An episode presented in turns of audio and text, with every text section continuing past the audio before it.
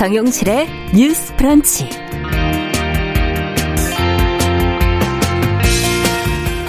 안녕하십니까. 정용실입니다. 코로나19로 영업을 제대로 하지 못한 자영업자 소상공인들. 수입은 줄고 임대료는 매달 지금 나가고 어려운 상황이 계속되고 있습니다. 자, 이런 분들이 구멍난 수입을 조금이라도 메우기 위해 택배, 배달 아르바이트라는 경우가 많아졌다고 하는데요.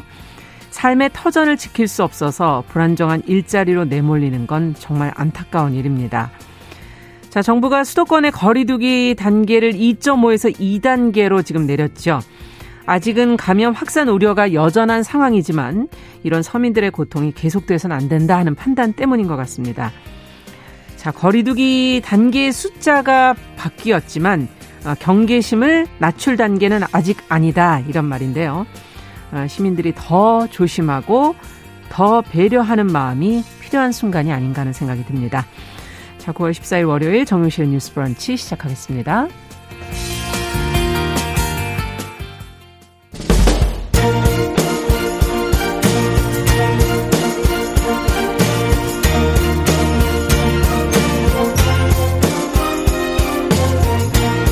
여성의 감수성으로 세상을 봅니다. KBS 일라디오 정용실의 뉴스 브런치. 여러분의 의견을 기다립니다. 문자는 샵 9730으로 보내주세요. 짧은 문자 50원, 긴 문자 100원이 부과됩니다. KBS 모바일 콩, 유튜브를 통해서도 무료로 참여하실 수 있습니다. 네, 정용실의 뉴스 브런치 항상 여러분들과 함께 프로그램 만들어가고 있습니다. 지금도 많은 분들이 들어와 주셔서 인사 건네주시네요. 감사합니다. 자, 오늘 월요일 뉴스픽으로 시작을 해보죠. 더 공감 여성정치연구소의 송문희 박사님, 안녕하세요. 네, 안녕하세요. 전혜연 사평론가 안녕하십니까? 네, 안녕하세요. 자, 앞에서 저희가 코로나19 거리두기 얘기로 시작을 했는데요. 어, 지금 정부가 수도권에 적용해온 사회적 거리두기 2.5단계 조치를 오늘부터 지금 2단계로 낮추기로 했습니다. 아무래도 이제 소상공인들의 피해를 고려해서 어, 한 결정이 아닐까 하는 생각이 드는데 좀 자세히 살펴보면서 우린 또 무엇을 할 수 있을지도 좀 생각을 해보죠.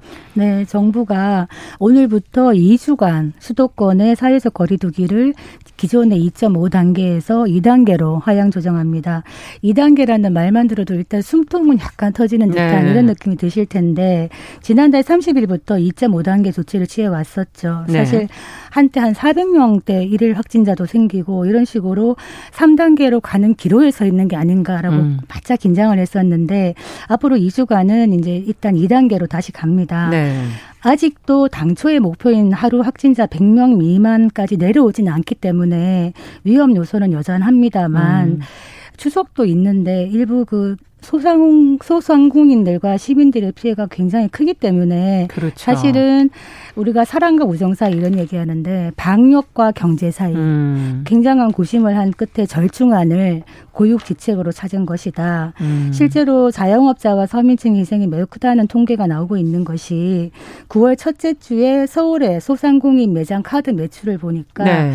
작년 비슷한 동기에 한 63%밖에 안 된다. 음. 그래서 일단 2단계로 2주간은 갑니다만 추석을 앞두고는 또 바짝 방역의 고삐를 찔 것이다. 음. 그래서 2단계를 가고 있지만은 사람들이 자칫 이거 안심해도 된다는 신호로 받아들였을 들여서 네. 접촉 횟수가 늘어난다거나 강도가 세지면은 다시 한번 재확산의 우려가 있기 때문에 음. 긴장을 늦추면 안 된다.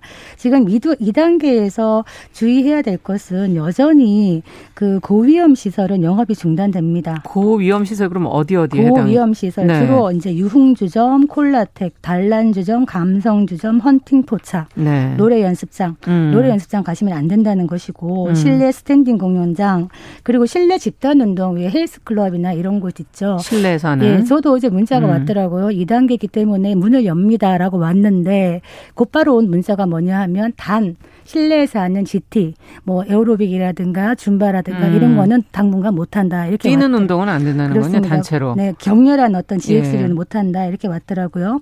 그리고 뷔페 직접 판매 홍보관 음. 대형 학원 300인 이상은 음. 지금 아직도 분류가 되어 있습니다. PC PC방이 문제인데요. 어, PC방은 원래는 고위험 시설이 아니었지만은 이 PC방 감염 사례가 늘다 보니까 음. 고위험 시설로 분류가 됐었는데 이번에 제외가 됐습니다. 네. 그래서 PC방이 열리는데 중요한 거는 미성년자의 출입은 당분간 금지가 됩니다. 음.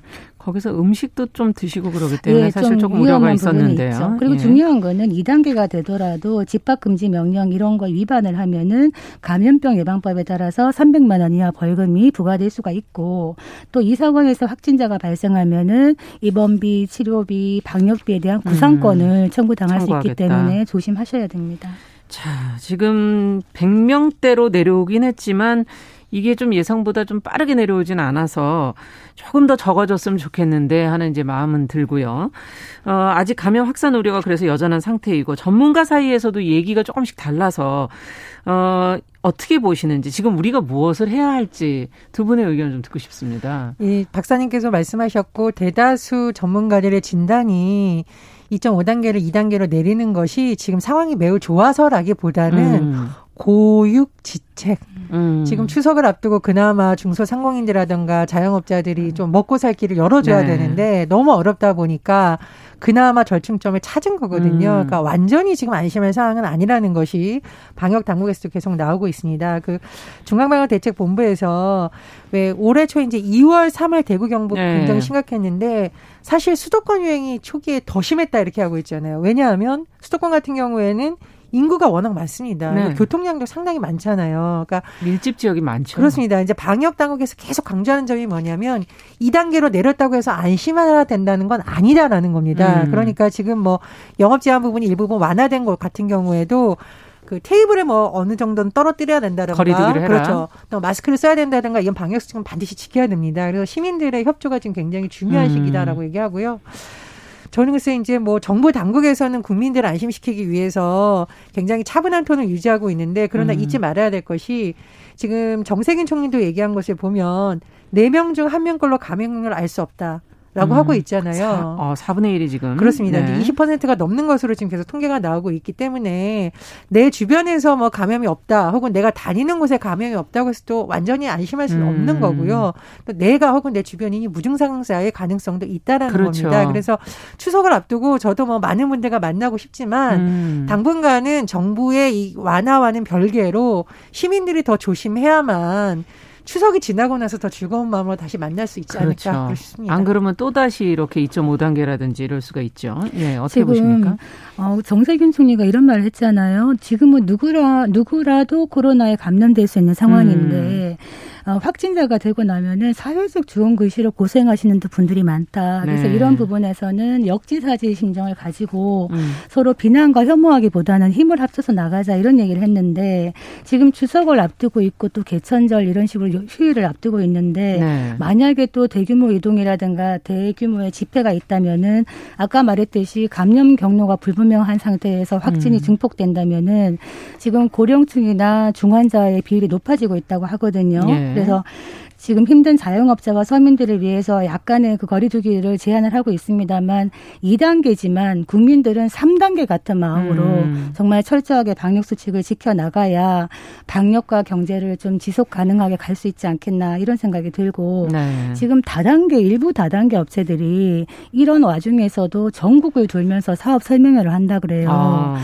특히 고령층이 많이 가시는 걸로 알고 있는데 네. 좀 자제해 주셨으면 합니다. 네. 그리고 이제 우리 찌개를 같이 나눠 먹고 음식 나눠 먹는 음식 문화가 문화. 예, 뭐 정을 나눈다 굉장히 좋은 문화라고는 하지만 지금 방역 당국도 그렇고 대다수의 전문가들이 음. 개인 접시 쓰는 것을 권유하고 있습니다. 그리고 네. 대다수 음식점들도 지금 그렇게 하고 있거든요. 그래서 혹시 추석 앞두고 모이더라도 음. 방역 당국에서 계속 강조하는 부분을 뭐 감시 카메라로 다 감시할 수는 없어요. 그러나 그렇죠. 이번 기회에 그런 문화도 조금 바꾸는 시도를 해보는 것도 좋지 않을까 네. 싶습니다. 장기로 갈 수 있기 때문에 어, 어떤 문화 같은 것도 좀 변화할 필요가 있겠네요. 자, 그러면 어, 다음 뉴스로 또 가보겠습니다. 자, 의대생들이 집단 행동을 지금 잠정 중단하기로 하면서 어, 국시를 거부한 이 의대생들의 구제 여부에 지금 관심이 쏠리고 있는데 어, 단체 행동 중단 또 국시 구제에 대한 의대생들의 입장은 무엇이고 그러면 또 정부의 입장은 무엇인지 어, 저희가 하나씩 좀 살펴보도록 하죠. 전혜연 평론가께서 먼저 내용을 좀 정리해 주시겠어요? 예, 정부가 네 가지 의료 정책을 추진하겠다라고 밝힌 바가 있었죠. 예를 들면 의대 정원을 확대한다던가 공공의대를 설립하는 네 가지 안이 있었는데 음.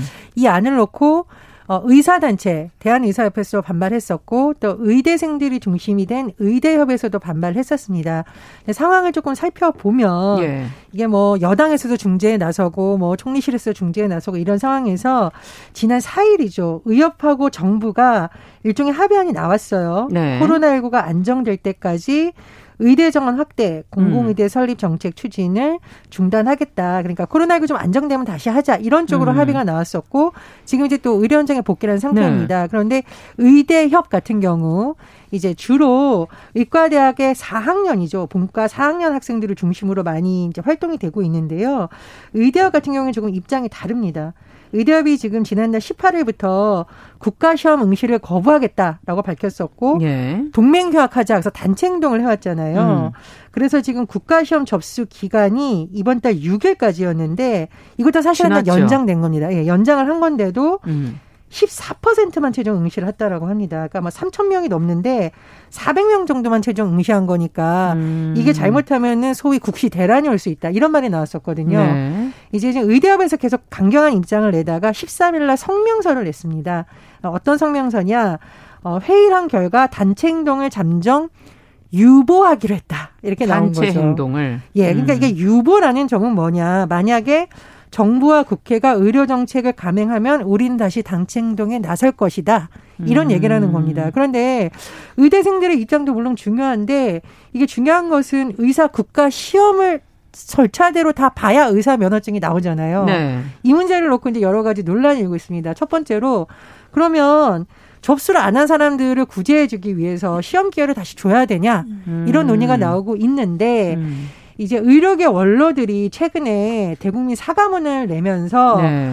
어, 이 실기시험 안 본 의대생들 좀 구제해 달라 이렇게 요청을 했어요. 예. 요청을 했었고 또 이제 의료계 일각에서도 만약에 2021년 네. 수련병원에 인턴 부족 대란이 벌어질 수가 있다. 아, 그러니까 이건 의료 인력 확충을 음. 위해서라도 정부에서 일종의 음. 추가적인 기회를 줘야 된다. 뭐 이런 주장이 나오고 있습니다. 근데 거꾸로 최근에 뭐 청와대 국민청원까지 등장했는데 음. 본인들이 선택을 해서 사실상 시험을 거부한 거를 다시 기회를 주는 것이 맞느냐. 음. 그러면은 국가 시험이라던가 뭐 공무원 시험이나 이런 경우에 집단 행동에서 안 봤을 경우에 음. 다시 재시험 기회를 줘야 되냐. 이거는 형평성에 맞지 않다. 더구나 코로나19 상황에서 이런 행동을 한 것은 좀 문제가 있다라는 음. 또 반대 여론도 있습니다. 그래서 이 문제가 어떻게 흘러가야 될지 지켜봐야 되는 상황입니다. 네. 어, 지금 말씀해 주신 것처럼 형평성에 어긋난다 하는 부분과 지금 현실적으로 또 어떤 의사 인력의 공백이 생기는 부분 이 양쪽의 문제를 가지고 어떻게 결론을 내야 될지 두 분은 어떻게 보십니까 이 사안을? 그 사실 지금 뭐 의사 정원 확대라든가 공공의대, 공공의료 이런 문제를 가지고 보건복지부나 정부와 의료계가 좀 감정 싸움을 하는 듯한 이런 양상으로 좀 뒤따랐었습니다. 이런 과정에서 미리 처음에 주도했던 뭐 대한, 대한의사협회라든가 이런 부분들이 다 빠지고 지금은 음. 또 본과 학생들이 지금 또 논란의 중심으로 선 겁니다. 네. 이 학생 학생들이 국시를 거부를 했는데 여기에 대해서 여론이 싸늘한 거죠. 네. 사실 이렇게 다들 코로나 때문에 힘든데 국시 거부를 하고 나서 지금 집단 행동에 단체 행동은 유보한다고 말했지만은 음. 이 본과 4학년 대표단의 입장에서는 구제를 뭐 명시적으로 요청하고는 있지 않은 상황인데 대신 선배 의사들이나 음. 여기에서 이제 좀 이 학생들을 구제해 주기를 바라는 어떤 숨구를 투고 있는 것 같아요. 네. 그래서 어떻게 보면은 아까 말했듯이 국시라는 거는 형평성과 공 정성이 매우 중요한데 네. 지금까지 국가 시험에 거부를 해서 다시 추가 시험을 하고 해준 경우가 있었던가. 음. 지금 사실은 시험도 약간 더 추가로 연장을 해줬던 건데 끝까지 거부가 된 부분이기 때문에 네. 이런 부분에 대해서 국민들을 어떻게 설득할 것인가는 굉장히 중요하다고 봅니다. 네. 그래서 물론 정치적인 해결은 남아 있겠죠. 가능성이 전혀 없는 건 아닙니다. 아직 의대생들이 어린 학생들이고 이번 집단 휴진 사태의 처음에 음. 어떤 당사자는 아니었기 때문에 어 한때 뭐 치기로도 생각할 수도 있지만은 지금 어떤 이런 정부의 정책에 대해서 어, 다시 정부가 이런 정책을 할 때는 우리는 다시 집단 행동을 할 수도 있다라고 얘기하고 음. 국민에 대해서 어떤 설득이나 양해의 말이 없는 반성이나 이런 부분이 없는 거는 국민의 여론에는 조금 더 부정적으로 미치지 않겠나 이런 생각이 듭니다. 네. 어떻게 보십니까? 그러니까 의사라는 직업에 대해서 국민들이 갖고 있는 감정이 음. 코로나19 초기에는 굉장히 존경심과 그렇죠. 여러 가지가 참 많았던 것 같습니다. 최전선에서 어려운 환경에서도 국민들의 생명과 음. 안전을 지키기 위해서 많은 의료인들이 또 희생을 감수했던 것도 사실입니다. 네. 그러나 지금 상황을 봤을 때 왜 국민 여론이 싸른할까? 박사님이 말씀해 주신 것처럼 코로나19라는 상황에서 의료인들이 보여줘야 될 모습인가라는 음. 근본적인 질문을 던지게 됐었고 두 번째로 국가 시험을 통해서 면허증을 얻는 것이 국민들뿐만 아니라 본인들의 생계를 위해서도 필요한 일이에요. 음. 그러니까 이거를 과연 협상 카드로 쓴 게 맞았냐는 거죠. 음.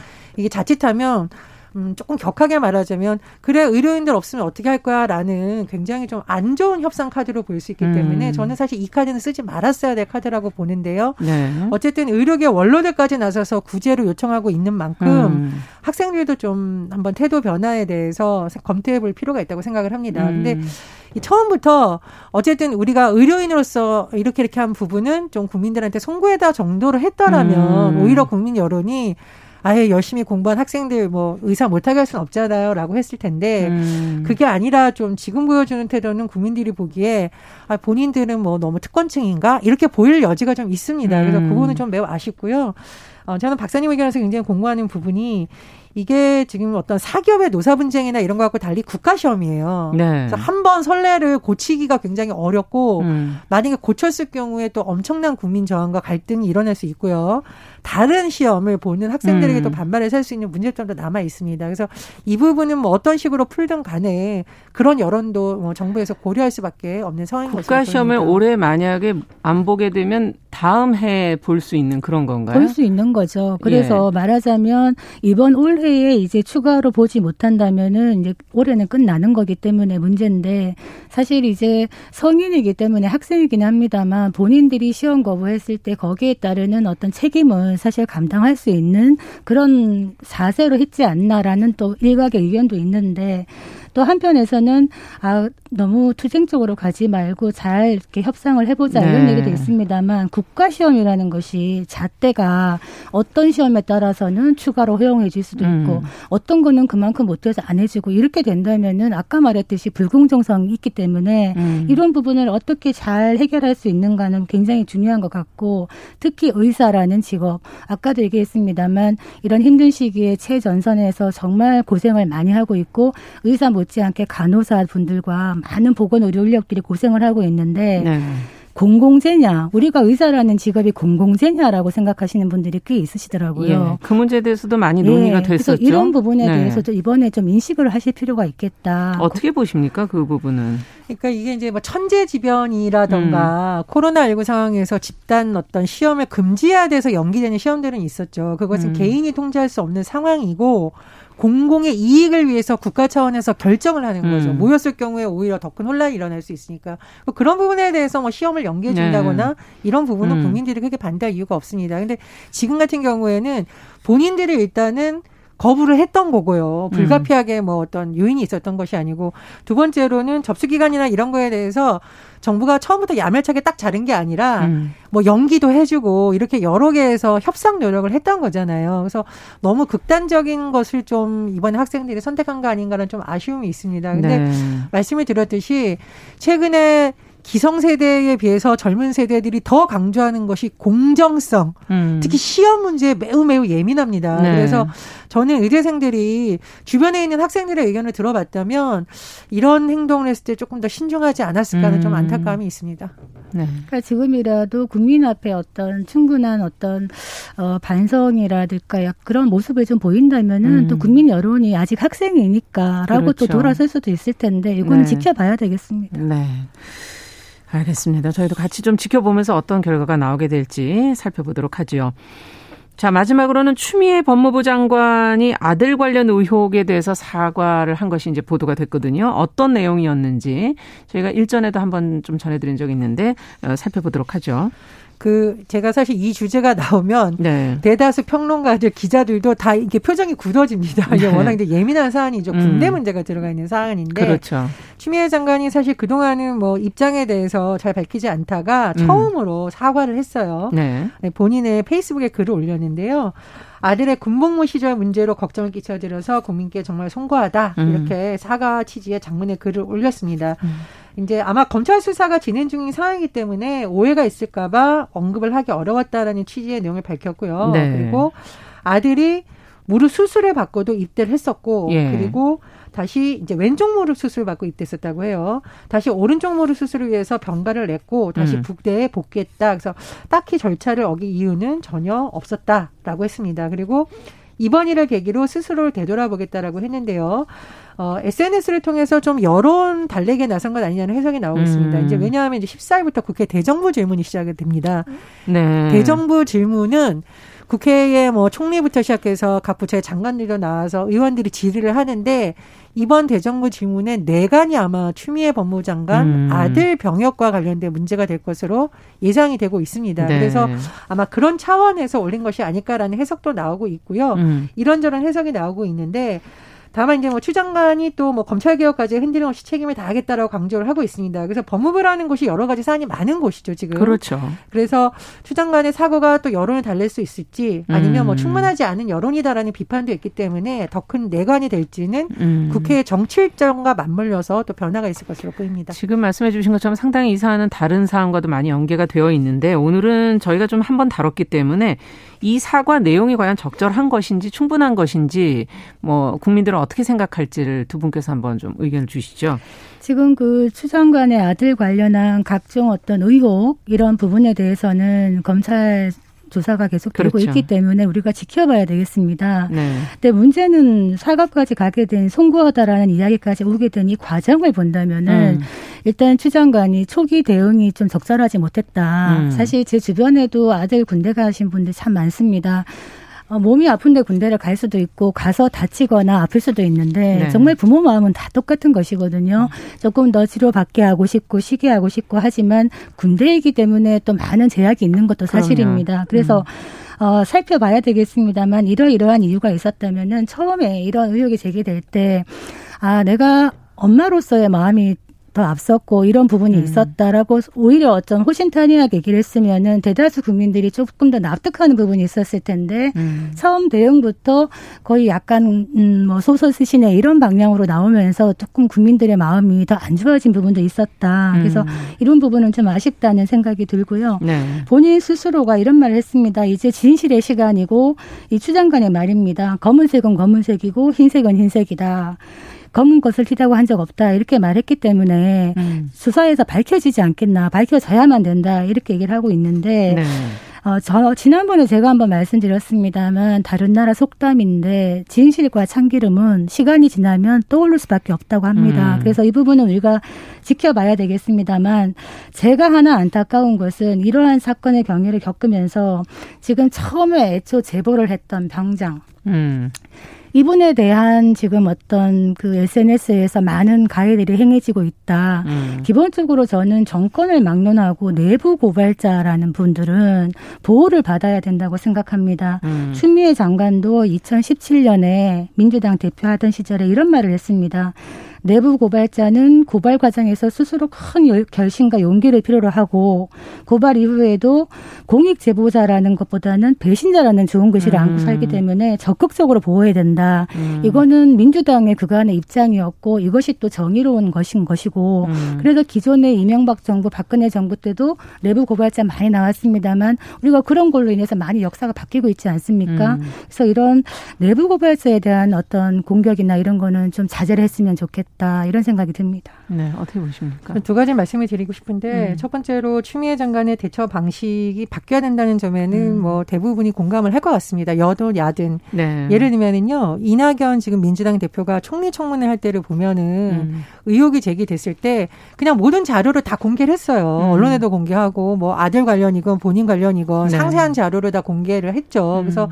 추미애 장관도 이게 민감한 사안이니까 오히려 초기부터 그냥 객관적으로 했더라면은 음. 오히려 이렇게까지 안 가지 않았을까라는 생각이 들거든요. 그렇죠. 정치 이슈라는 것이 지나가면 국민들이 잊어먹겠지가 아니라 요즘은 끝까지 파는 음. 문화예요. 사실 국민들이 더 잘 알아요. 네. 그래서 처음부터 의혹을 뭐 해소하든 이렇게 했더라면 이렇게까지 더 커지지 않았을 것이라고 음. 보고 어찌됐든 이 사안은 지금 검찰의 손에 넘어갔기 때문에 검찰이 빨리 수사를 마무리하는 것이 그렇죠. 국민들이 납득할 수사 결과를 내놓는 것이 필요하다고 봅니다. 두 번째로 저는 뭐 박사님의 의견에 일부분 공감하고 조금 일부는 다른 의견인데 음. 예를 들면 여야를 떠나서 정치권이 음. 어떤 의혹을 제기할 때 면책특권을 많이 활용을 하거든요. 네. 그러니까 상임위원장이든가 이런 데서 어떤 의혹을 제기하는 부분에 대해서 쉽게 법적 책임을 물을 수 없다라는 것이 네. 면책 특권입니다. 음. 그러나 이게 만약에 확인되지 않은 사실과 진실이 여러 가지 섞였을 경우에는 음. 이것도 사실은 정쟁이라고 많이 비판을 받고 있어요. 그동안 많았죠. 그렇습니다. 그래서 네. 여도 야도 지금 뭐 양쪽에 대립하다 보니까 막 확인되지 않은 사실을 폭로한다거나 개인에 대한 신상 공격적 측면이 나오고 있는데 음. 그 부분은 여도 야도 모두 좀 자제해야 되는 부분이라고 봅니다. 그러니까 네. 여야 모두 이런 사안을 정쟁으로 몰고 간다면은 음. 가뜩이나 힘든 국민들이 정말 짜증 유발을 하지 않겠나 그렇죠. 이런 생각이 들고 이걸 잘 지켜봐야 되겠습니다. 네. 자, 뉴스픽 오늘 여기까지 듣도록 하겠습니다. 전혜연 평론가 그리고 덕공감 여성정치연구소 성문희 박사 두 분 수고하셨습니다. 감사합니다. 감사합니다. 자, 정용실의 뉴스 브런치 듣고 계신 지금 시각은 10시 31분이고요. 라디오 정보센터 뉴스 듣고 오겠습니다. 코로나19 국내 발생 확진자 수가 이틀째 두 자릿수를 기록했습니다. 어제 국내 코로나19 신규 확진자는 109명으로 국내 발생 98명, 해외 유입 11명입니다. 한 달여 만에 국내 발생 확진자 수가 두 자릿수를 기록한 가운데 정부가 오늘부터 2주간 시행되는 수도권의 사회적 거리두기 2단계 조치를 철저히 지켜야 한다고 거듭 강조했습니다. 국회가 오늘부터 17일까지 나흘간 대정부 질문을 진행합니다.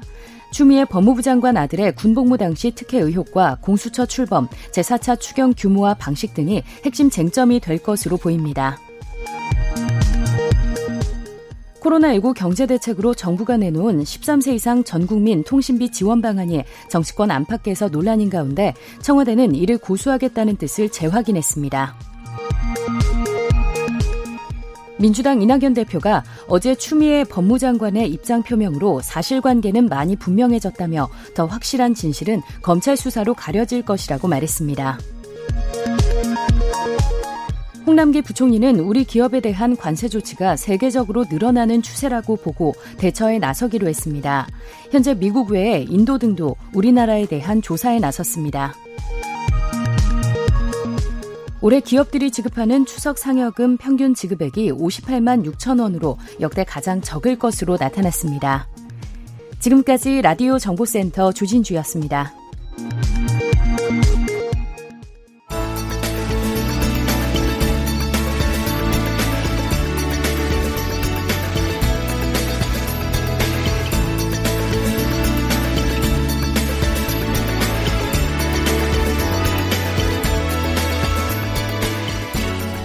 세상을 보는 따뜻한 시선. KBS 일라디오 정용실의 뉴스 브런치. 매일 아침 10시 5분 여러분과 함께합니다. 네, 정용실의 뉴스 브런치 듣고 계신 지금 시각 10시 33분입니다. 아, 최근에 사의를 표명한 아베 신조 일본 총리 아, 집권 자민당 총재 후임을 선출하는 투표가 이제 오늘 진행이 됩니다. 차기 총리감으로 지금 언론에 어, 거론되고 있는 아베 정책 기조를 이어갈 스가 요시히데 관방장관 유력하다 이런 보도들이 나오고 있는데요. 자 오늘 관련해서 일본 게이센 여학원대 이영채 교수님과 함께 어, 관련 내용을 좀 자세히 좀 살펴보도록 하겠습니다.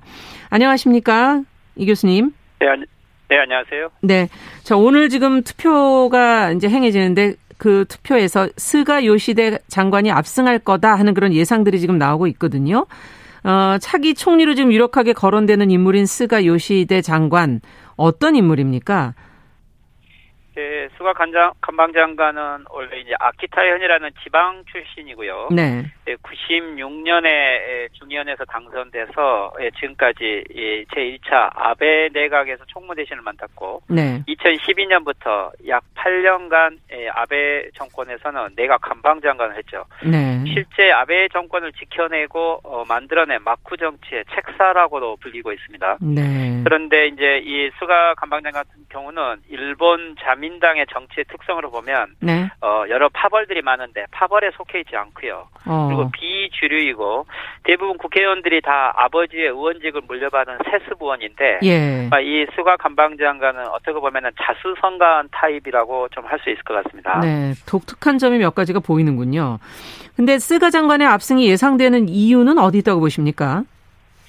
네, 원래 일본에서 이 총재를 뽑게 되면 전당 대표를 해야 되는데 예. 당대회를 하게 되면 약 100만 명 정도가 투표를 하게 되고 그러면은 지금 현재 국민적으로는 인기가 있는 이시바 전 간사장이 당선될 확률이 많은데 네. 이번 같은 경우는 아베 수상이 중도 사퇴를 했기 때문에 음. 어 긴급 상황이라고 해서 자민당 소속 국회의원들과 일부 지방 대표들만 가지고 투표를 하게 되는 거죠. 아. 어, 그런데 여기에 아베 수상, 그리고 아소 경제부총리, 그리고 니카이 간사장 등 자민당의 주류 다섯 개 파벌이 이 수가 간방장을 지지함으로써 네. 예, 수가 장관이 압승이 예상되고 있고요. 네. 또 국민들도 이런 강력한 개혁보다도 이 코로나 전국 속에서는 현 정권의 정책을 유지하면서도 좀 안정 속의 변화를 요구하고 있는 것 같습니다. 음. 그래서 어 아무래도 자민당 주류의 생각이다 이렇게 볼 수가 있겠군요.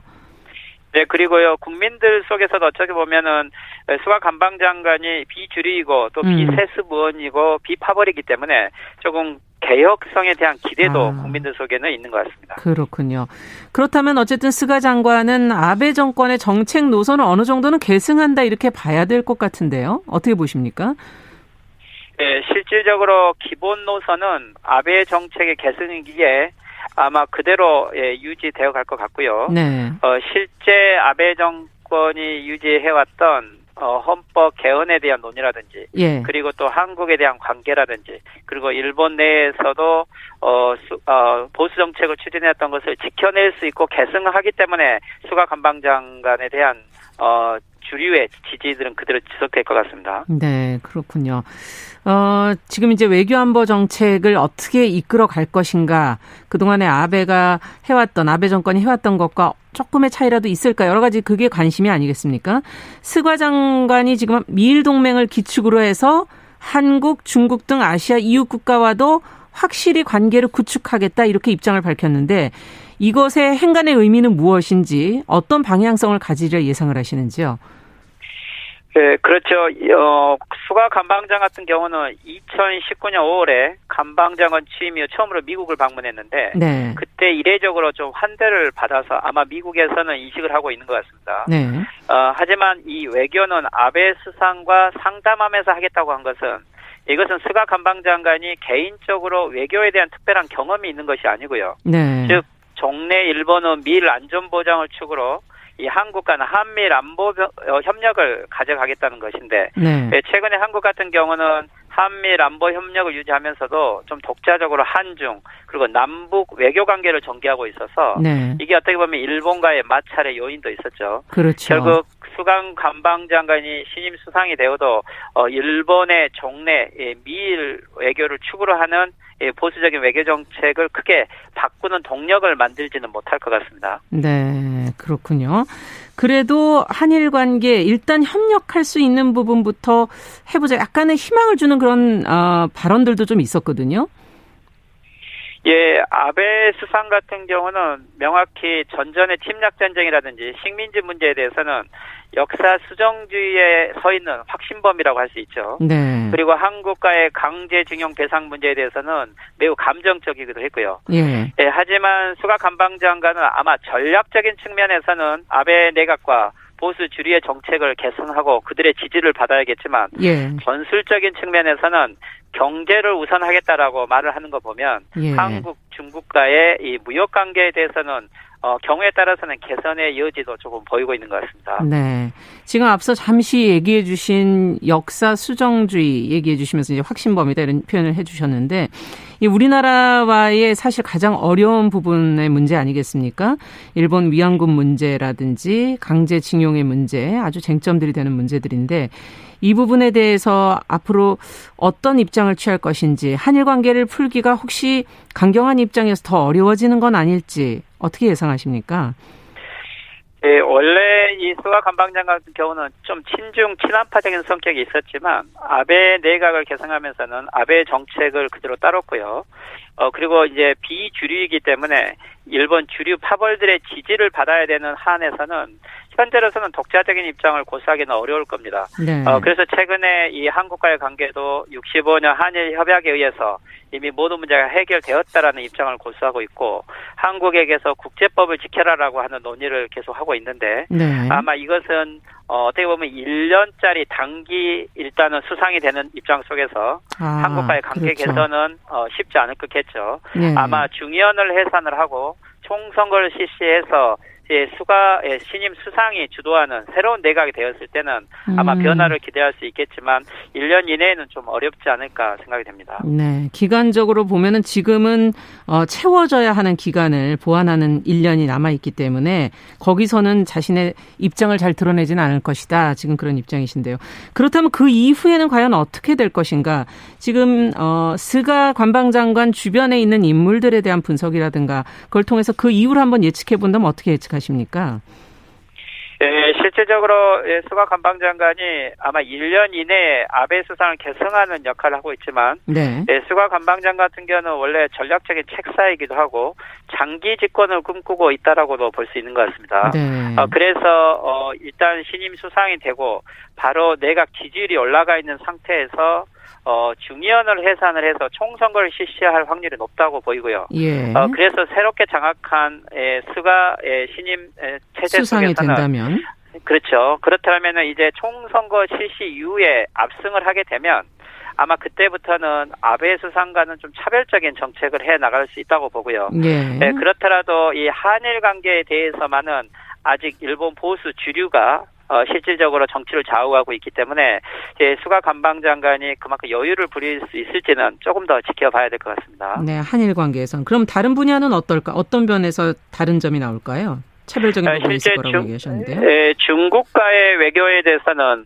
아마 무역 관계를 개선하지 않으면 일본의 경기가 워낙 안 좋기 때문에 네. 실질적으로 코로나와 이 경제를 두 가지를 극복해야 하는 입장에서 예, 대외 관계 개선이 꼭 필요하다고는 보이고요. 네. 예, 그리고 미국과의 관계에 있어서도 예, 어, 아베 수상의 경우는 미국의 무기를 일방적으로 구매하고 트럼프 일방적인 정책을 지지했지만 예. 예, 수가 관방장관 같은 경우는 실리를 따져서 아마 조금 어, 미국과의 관계 개선에 있어서도 일방적인 외교만을 하지 않을 수 있다라고 그렇게 보입니다. 네. 우리의 우리하고도 그러면 경제 부분에서는 조금 다른 부, 다른 결정을 할 수도 있겠다 이렇게 예상할 수 있겠는가요? 어, 아마도 어, 일반적인 국민들의 이동이라든지 네. 경제인들 간의 방문과 관련돼서는 음. 일본 경제에 직결하는 문제이기 때문에 아마 이 부분은 전술적으로는 변화를 기대할 수는 있을 것 같습니다. 그렇군요. 어, 그렇다면 지금 이제 시작되는 신임 아, 수상으로서의 그 기간 1년 동안은 아베 장관의 상담, 그거는 수렴 청정을 계속 받는 그런 상황이 되겠네요.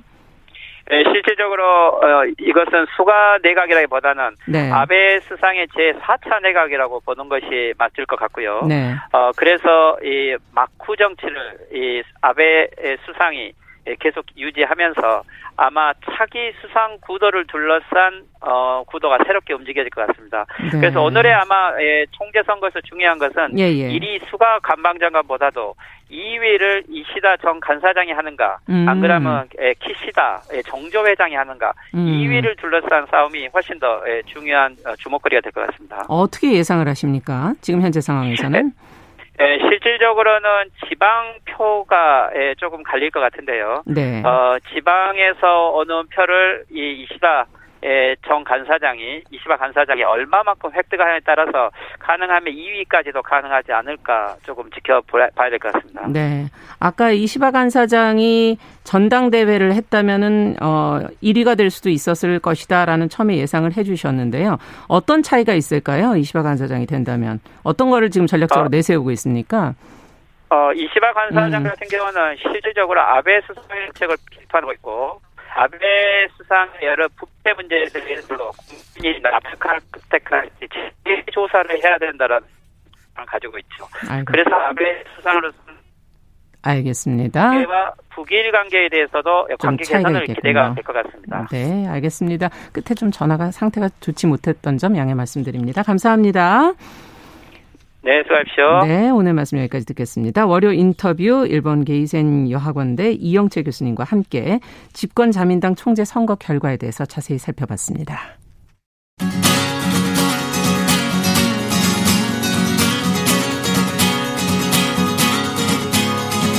함께 가면 길이 됩니다. 여러분과 함께하는 정용실의 뉴스 프런치. 월요일부터 금요일까지 방송됩니다. 자, 건강하고 맛있게 다 함께 잘 먹고 잘 사는 법 이야기하는 시간이죠. 건강한 식탁. 홍신의 요리연구가 자리해 주셨습니다. 어서 오십시오. 네, 안녕하세요. 아, 이렇게 또 오시니까 좋아요. 어, 즉석밥 이야기 지난번에 하다가 네. 저희가 좀 더 이어가 보겠다라고 네. 말씀을 드렸었는데. 네, 맞습니다.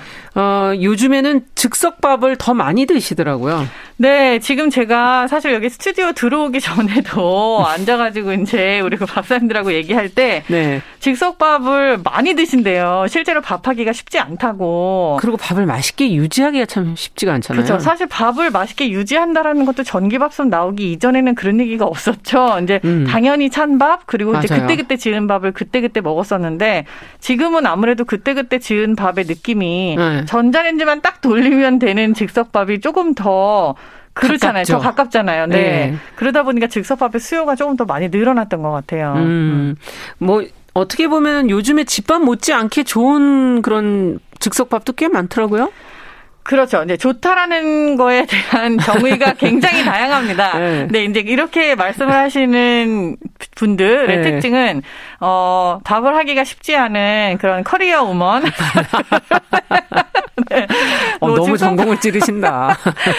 밥을 늘상 하는 게 버릇이 네. 되어 있는 버릇처럼 생활이 되어 있는 이런 주부님들 같은 경우에는 즉석밥도 좋더라고요라기보다는 편리하다라고 얘기를 조금 더 표현을 아. 많이 하세요. 그래서 조금 얘기를 들어보면 조금 다른 표현이 느낌인데. 다르군요. 네, 조금 아니 달라요. 근데 사실 제가 말한 뜻은 네. 그런 의미도 있지만 그 안에 뭐 현미, 바라 뭐 종류가 아, 정말 많더라고요. 곡물 종류로. 네, 그래서 그 어떤 기능 성이라고 그럴까 그런 음. 거는 좀 좋아진 거 아닌가요? 아, 기능성이 좋아졌다라고 표현하기보다는 음. 굉장히 다양해졌어요. 다양해졌다. 네, 실제로 이제 밥을 드시기가 조금 밥에 음. 대한 접근력이 조금 떨어지는 뭐 음. 뭐 당뇨라든지 당 식이 조절을 해야 되는 이런 환자분들도 드실 수 있게끔 당질을 조절한 밥이라든지 아니면은 뭐 8곡, 12곡 뭐 이런 거 들어보셨죠? 예. 잡곡을 가득 넣어서 맞아요. 또 하지만 집에서 잡곡을 여러 가지를 넣으면 하려면 번거롭고 번거롭기도 하고 밥을 제대로 잘 하기가 쉽지가 않아요. 다 예. 익는 속도나 이게 달라서. 다 성질이 달라서. 근데 그런 것들을 다 보완해 놓은 잡곡밥들도 음. 있고 뭐 우리가 원하는 대로 압력밥솥에다가 밥을 한 밥도 있고 아. 뭐 굉장히 다양해요. 근데 맛을 내는 거에는 뭐 미강 추출물인가 그게 들어가기 때문이라면서요? 아, 어, 쌀이 밥을 갓 지은 밥을 떠올릴 때 흰밥, 음. 기름기가, 윤기가 자르르 도는 네. 그런 흰 밥을 많이 떠올리시잖아요. 네. 실제로 쌀이 가지고 있는 지방이 있어요. 근데 이게 아. 쌀의 대부분의 영양소는 쌀 껍질에 있습니다. 어. 그리고 이 껍질을 우리가 깎아서 먹기 때문에 백미라는 이야기를 해요. 그렇죠. 쌀 알을 나락을 생각해 보면 그게 갈색이잖아요. 맞아요. 현미 생각하면 갈색이잖아요. 그렇죠. 이게 지금 껍질이 있는 상태의 쌀 알이에요. 음. 근데 이거를 깎으면은 자연적으로 보호하는 성분에 의해서 기름이 약간 생겨요. 아. 근데 이 기름들을 그러니까 이거를 지금 말씀하신 미강 추출물이라고 하는 게 미강이라고 하면은 쌀 껍질을 깎아낸 다음에 네. 생기는 그 껍질들을 말을 해요. 미강이라고 네. 그러는데. 네. 근데 이게 도정하고 난 다음에 생기는 게 이 미강이잖아요. 어. 여기에 이제 기름이 있을 수 있으니 그거를 추출한 걸 미강유라고 해요. 아. 이 상태로 밥을 하면 그러니까 쌀알을 그대로 밥을 하면은 현미는 껍질이 두껍기 때문에 저희가 기름이 반지르르 도는 거를 육안으로 확인이 어, 없어요. 불가능할 수도 있지만 사실 보이는 거거든요. 어. 근데 갈색이라 조금 눈에 덜 띄는 음. 거고 이거를 백미인 상태에서 밥을 하면은 기름이 반지를 돌게끔 하는 게 맛있어 보이잖아요. 그럼요. 그렇기 때문에 미강에서 그 쌀껍질에서 나오는 그 기름을 약간 추출을 해서 아. 미강유를 그걸 일부러 집어넣는 그런 형태를 취한 즉석밥이 있죠. 아, 그렇군요. 네, 이거를 다 이렇게 쓰는 건 아니고요. 오. 이렇게 만드는 회사가 있어요. 그러면 더 맛있어 보이니까. 그렇죠. 육안으로도 그렇지만 실제로 굉장히 신선한 쌀일수록 원래 기름기가 도는 원래 그렇죠. 게 원래 맞는 거거든요. 네. 근데 그거를 이제 약간 인위적으로 조금 추출물을 사용해서 음. 넣는다는 소리죠. 그러면 그게 원래는 일본산이라면서요. 아, 미강 추출물은 어느 나라에도 있을 수 있지만 어. 지금 이제 그 회사에서 사용하고 있는 게 일본산이라는 게 음. 사실 일본산도 이렇게 크게 문제가 될 거는 없는데 네. 그게 원전 사고 때문에 한참 시끄러웠던 후쿠시마 산이라는 게 문제가 됐었어요. 아. 그렇기 때문에 뭐 이거를 지금 그 회사에서는 올해 안에 국내산으로 바꾼다라고 아. 발표를 한 상태예요. 그래도 그걸 모르고 잠시 문제 됐겠는데요. 네, 모르고 드셨던 분들이 너무 많았었기 때문에 이거 먹어도 되냐 이런 질문이 굉장히 많았 있었던 거죠. 이야, 근데 지금 그 얘기를 해주시니까 이게 플라스틱 그릇 아닙니까? 아, 네, 데우다 용기. 보면 그 용기가 그냥 데워도 괜찮을까? 환경 호르몬 문제는 없을까? 아. 뭐 이런 문제도 생각이 들어요. 일단 제품 출시를 위해서 너무나 많은 허들을 넘고 그렇게 하고서 지금 만들어 음. 건 놓은 거기 때문에 환경 호르몬에 대한 걱정은 사실 안 하셔도 돼요. 뭐 이게 플라스틱으로 보이지만 그런 거에 대한 건다 해소를 한 그런 제품이니까요. 음. 그리고 실제로 일부 즉석밥 제품은요, 아예 찌는데 그 찌는 용기 자체가 큰 플라스틱인 경우도 있어요. 음. 그렇기 때문에 이게 지금 이 작은 우리 용기가 플라스틱이니까 뭐 이거를 끓는 물에 넣어도 되냐 이런 질문은 솔직히 지금 음. 약간 현대 사회에서는 그렇게 큰 의미가 있는 건 아니고요. 어, 그런 걱정을 하시려면 사실 집에서 그냥 밥을 온전한 소스에 해 드시는 게 제일 좋습니다. 근데 네. 그렇지 않고 편리성을 추구한다고 하면은 그런 것들을 다 없앤 장점을 음. 가지고 있는 이런 즉석밥을 드시는 것도 크게 뭐 좋죠. 네, 편리하죠. 네. 맛에 그 어떻게 데우느냐, 끓이느냐, 전자레인지 하느냐 이런 거에 따라 맛이 다른가요? 그렇게 크게 차이가 나지 않습니다. 이게 열을 받으면 음. 그러니까 완전히 다 호화가 돼서 우리가 밥을 한 것처럼 익게 되는 그런 원리이기 때문에 음. 어떠한 형태의 열도 크게 지장은 없어요. 아. 전자레인지가 사실 제일 빠르고요. 그렇죠. 그리고 물 안에 넣어서 끓일 때는 사실 10분 이상 걸리거든요. 맞아요. 그렇게 되면은 약간 용기 끝이 조금 우그러드는 그런 네. 육안으로 네. 보이는 그런 현상 때문에 어 이거 먹어도 될까 하는 그런 의심이 들기도 도리어 하지만 찝찝해지죠. 네, 크게 문제 없습니다. 아, 네. 즉석밥이 요즘에는 뭐 컵밥, 덮밥, 비빔밥 종류가 많던데 굉장히 다양하죠. 네. 예.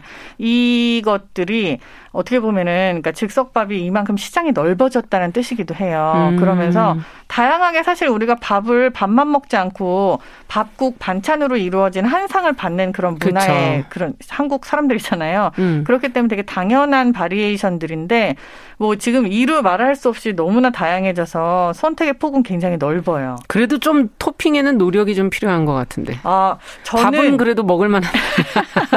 개인적으로 이렇게 질문하는 분들이 진짜 많으세요. 네. 질문 주시는 네. 분들이. 근데 토핑의 노력이 필요하다는 것도 지금 정말 현대 기술이 어느 정도까지 발달이 될 건지 저는 아직 예측이 불가능해요.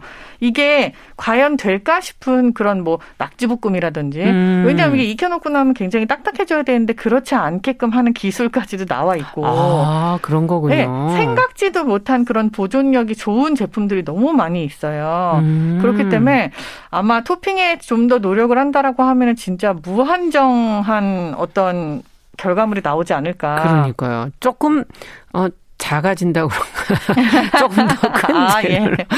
근데 익으면 네. 주는 거는 아, 사실인가요? 뭐, 네, 감안하셔야 됩니다. 그럼 많이 즉, 드시나 봐요. 모자라요. 즉석밥을 이렇게, 이렇게 데워 먹는 거 말고 좀 활용할 방법을 좀 알려주셔야 저희가. 즉석밥을 사실 데워 먹는 게 아마 95% 이상이실 거예요. 그렇죠. 예, 이거를 그냥 생으로 뜯어서 보신 분들은 아시겠지만 음. 익은 밥이 아닙니다. 익기 전 단계까지만 처리를 해가지고 음. 우리가 가정에서 열이나 다른 거에 의해서 익혀 먹을 수 있게끔 그렇죠. 하는 거예요. 완전 호화가 집에서 이루어지는 아. 거거든요. 그렇기 때문에 이거를 놔뒀다가 뭐 물에 풀어갖고 죽을 끓이신다든지 하는 것도 사실은 다시 전자레인지 익히고 나서 하시는 게 제일 빠르고요. 아. 이거를 뭐 다르게 드신 드신다. 뭐 볶음밥이라든지 이런 건 솔직히 해보신 분들은 아시겠지만 네. 조금 부적합해요. 아 그래요? 네, 밥이 너무 찰지고 너무 윤기가 돌고 아. 굉장히 수분이 많은 편이에요. 음, 바로 고슬고슬한 밥이라 야지 볶음밥이 그쵸? 좋죠. 바로 그냥 떠 먹을 수 있게끔 음. 이렇게 디자인이 된 거라서요. 그래서 만약에 이걸 요리에 활용하고 싶다. 그래서 음. 볶음밥을 하시겠다든지 아니면 뭐 이거를 튀김 요리를 하시겠다든지 그렇죠. 다른 요리를 하시겠다고 하시면은 냉동밥이 또 있어요. 냉동밥. 네, 즉석밥 중에는 저희가 아는 것처럼 상온에 그냥 이렇게 통에 들어있는 거 음. 말고도 냉동밥 형태가 또 있거든요. 음. 냉동밥 형태를 구매를 하셔서 그거를 사용을 하셔도 좋고 사실 제일 좋은 거는 밥을 하실 때 항상 남잖아요. 네. 그럼 그 남는 밥을 작게 포션을 해갖고 그거를 냉동실에 넣어두셨다가 그걸 지금 냉동밥이라고 그러시는 건 아니죠? 아, 그렇게 하셔도 냉동밥입니다. 댁에서 하셔도 급속 음. 냉동은 안 되지만 집에 있는 냉동고르는 그 급속 냉동이 힘드니까요. 음. 근데 근데 그것도 냉동밥이죠. 그렇군요. 네. 그러니까 어, 냉장고에 넣지 말고 냉동고에 넣어서 냉장고에 보관. 넣으시면은 굉장히 음. 노화가 빨리 일어나요. 맞아요. 쌀이 노화가 빨리 일어난다는 뻣뻣해져요. 거는 네, 뻣뻣해지고 딱딱해지고 음. 먹을 수 없어져요. 노화가 일단 진행되고 나서는 다시 원 상태로 돌릴 아. 수가 없거든요. 사람이랑 음. 똑같아요. 사람도 나이가 들면은 다시 20대가 될 수는 없잖아요. 돌아갈래요. 알겠습니다. 오늘 건강한 식탁 지난 지난번에 이어서 저희가 즉석밥에 관한 이야기 네. 2회째로 전해드렸습니다. 오늘 이야기는 여기까지 듣죠. 홍신의 요리 연구가와 함께했습니다. 감사합니다. 감사합니다. 네, 정용실의 뉴스 브런치 월요일 순서 이제 마칠 시간이 됐네요. 저는 내일 10시 5분에 다시 찾아뵙겠습니다. 감사합니다.